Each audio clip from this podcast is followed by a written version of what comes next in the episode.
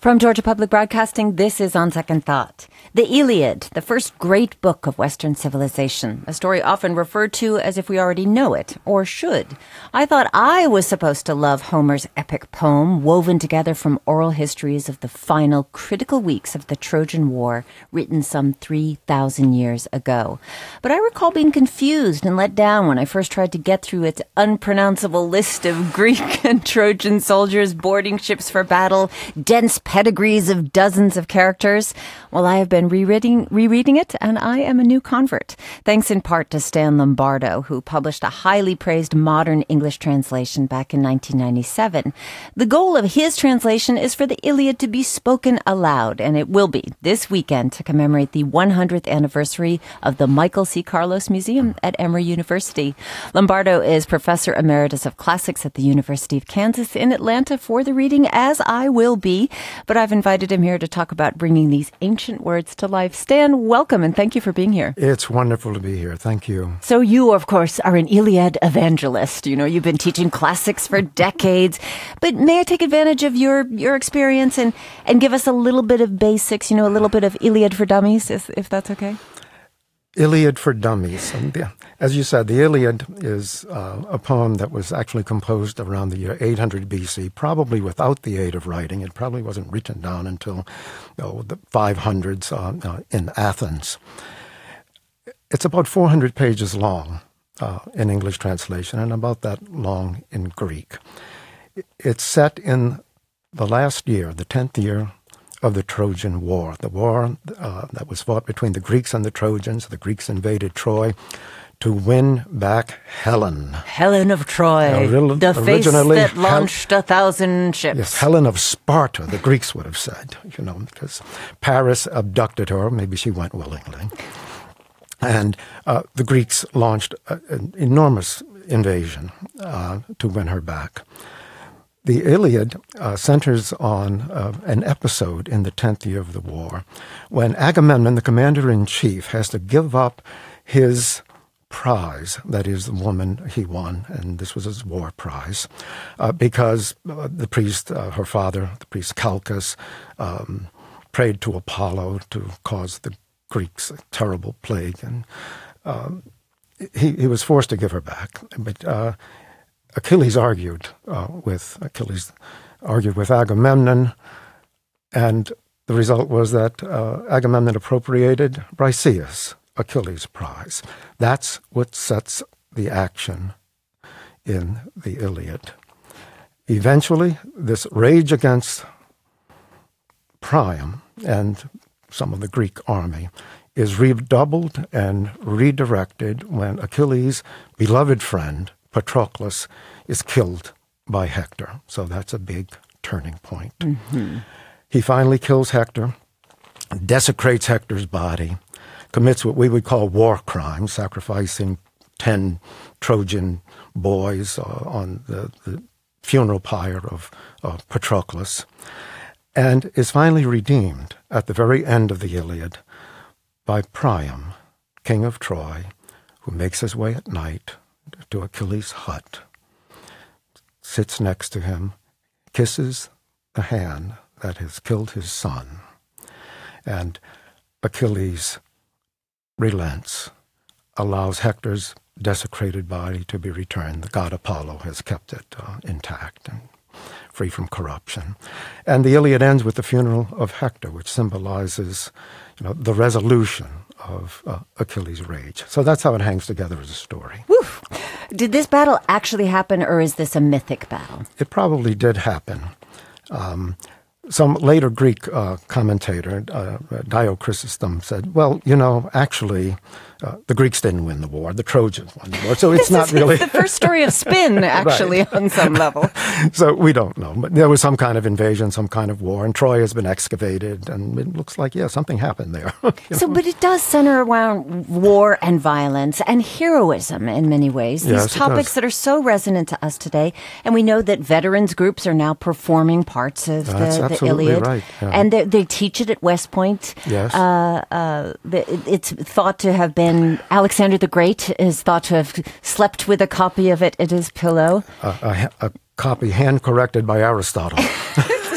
so, so what we're saying is that in many ways, this forms our our picture of war as bringer of glory to young fighters and destroyer of lives, you know, post conflict mm. destruction, it has shaped so much of the way that we approach Yes, it- war and conflict. It has, and not only destruction of lives, but destruction of moral character, as Jonathan Shay uh, makes clear in uh, his two books, uh, Achilles in Vietnam. Right. Jonathan Shay was a psychiatrist working with PTSD Vietnam uh, veterans, and he just happened to read uh, the Iliad in the late 1980s and noticed that the speeches in the Iliad sounded like the transcripts from his patients. And so he really dove into it, and uh, he has a sequel, uh, Odysseus in America, what happens to the veterans when they return home.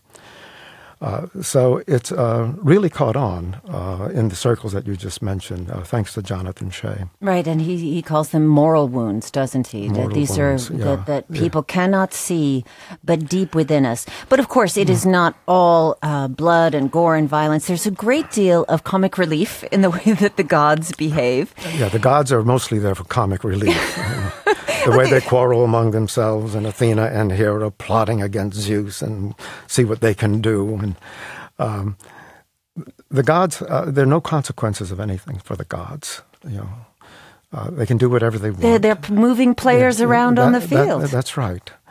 Uh, but the other uh, aspect of the Iliad that sometimes is overlooked is the presentation of women and how their lives uh, are affected. Uh, so I'd urge, if you're coming to the a performance, and I hope you do, pay attention to the scenes where Helen, for instance, appears at, at the very beginning, and she comes in twice more. And Andromache, uh, Hector's wife, who also has several appearances, and Hecuba, uh, the wife of Priam, uh, king of Troy. And the Iliad actually ends with uh, three speeches, one by each of these women, at the very end of the poem. Yeah, it's it's what's peculiarly merciless about war to women and children, those Yeah. who are not on the battlefield. I'm speaking with Stan Lombardo. He's professor emeritus of classics at the University of Kansas, and we, he and I, along with other local actors, are going to be reading his translation of the Iliad on stage this weekend at Emory University. The whole weekend, basically. It seems so, doesn't it? it's a long one. Um, the, the Iliad begins with the words. How would you translate those first words? We say, "Sing, goddess, the wrath of Achilles' son." Uh, yes, that's another translation. I began rage.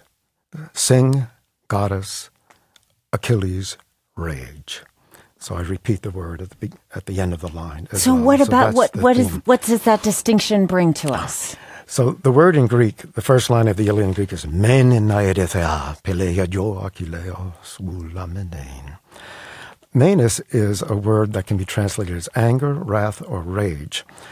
It is only used of Achilles. Otherwise, it's only the gods have Manus. So wrath is a good translation because we think of a wrathful God. We don't think of gods in, in a rage. But uh, Achilles' uh, anger is much more than wrath. It's an all consuming rage that's destroying his character. So that's different from divine wrath. Yes. So you have a. Well, let's say uh, I don't think Homer was any kind of peacenik. I think, He wasn't a peacenik, no. but he was not looking at the horror of war necessarily. You, it sounds to me as if that's one of the things you are pulling from this. the horror Yeah. of, of war. I think he is aware of the horror of war and uh, the glory that human heroes get from war. Uh, I think he looks at war as something like destiny, something that you simply have to put up with. It's simply there. It's part of the human condition. It's not as if he's for it or against it, uh, but it becomes uh, the background for human drama. Well, we did mention that this is something that uh, many veterans are working with right now, this kind of ancient text. And here's a former Navy SEAL. His name is James Hatch. He's a freshman in college at the age of 52, at Yale, I think, talking about the Iliad when he spoke with NPR's Mary Louise Kelly. What class are you on the way to? Uh, literature. Literature. All right. Well, We're going to enjoy. discuss the Iliad, which pissed me off, but I have to get through it. Why? Why is it you off? I think it gives the reader an unrealistic view of war and honor and things like that. What do you think, Stan? Uh, does he say an animalistic view of war? no, he said unrealistic. Oh, unrealistic view of war. Uh, some people think that um, Homer's description of wounds and so forth was so accurate that he must have been a field surgeon, uh, actually. But others think, you know, this isn't how it happens. Um, the wars that we are familiar with, uh, the deaths are horrible and lingering. Uh, no, no one lingers in the Iliad. Uh, they're they're struck by an arrow or spear or sliced through with a sword, and they're dead uh, immediately. That's not usually how death happens uh, on a battlefield. We don't have any of the stench, miasma, that uh, actually is part of war. So I understand, you know, where the student is coming from. Well, I have to say, for me, you know, this language of, you know, killing Trojans on foot from chariots, horses charging into battle with foam and manes blazing, it was so alive to me in, in a way. Homer does bring things to life, that's for sure. And you've helped do He's a that. supreme poet. But you have said that your performance is the beginning and end point of the Iliad. How does performing transform these words on the page? Yeah. So I first uh, encountered uh, the Iliad in, in Greek when I was uh, about this student's age, I, I, I suppose. Uh, and uh, m- poetry was my life, uh, but I had no idea. This, here was an immortal river of poetry when I first started to read Homer in Greek. And I had memorized and recited reams of English poetry, so this this was so obvious to me. This poetry is meant to be performed. So my translation of the Iliad actually began as scripts for performance. I would translate it a little, convene a little audience, and do it. And I got through the whole thing uh, that way.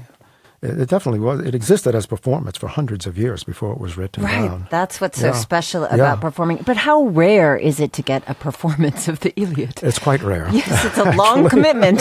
it is. But there's kind of a contradiction in your desire to perform the Iliad versus spending a lot of time in deep historical documents to decide what Homer is saying. How, how do you balance that? I don't think I spent a lot of time in deep historical documents. I learned uh, Greek. I have, you know, a PhD in classical languages. I can read Homer uh, readily, and I just let the text speak for itself. I, I always have one of the learned commentaries open as I'm translating, make sure I don't miss anything. Um, but it, it, it's alive for me. I read the Greek out loud before I translate it uh, into English. I, I try to bring it to life in Greek. Now, what can I do with this as a poet uh, in English? That's my process. Well, I, I, as I've said, have the zeal of a new convert. But if somebody out there is listening and has never engaged in any way with the Iliad, how would you encourage them forward? give it a try. um, if you just pick up, well, of course, my translation is what I'm recommending, uh, and you try to bring it to life yourself. Don't read it silently. Uh, pretend that you're a great actor. And everyone is a great actor, actually. This is how we get through life. and get into it that way. That would be my recommendation. Well, I'm going to be hamming it up with you, Stan. I'm looking forward to it. I really am. Stan Lombardo, Professor Emeritus of Classics at the University of Kansas. And we will both be, along with local actors, reading his translation of the Iliad on stage this weekend at Emory University. By the way, it begins with those words. Well, you're going to hear a lot more of them if you come and visit us at Emory at the three day reading beginning at 7 o'clock tonight at the Michael C. Carlos Museum at Emory.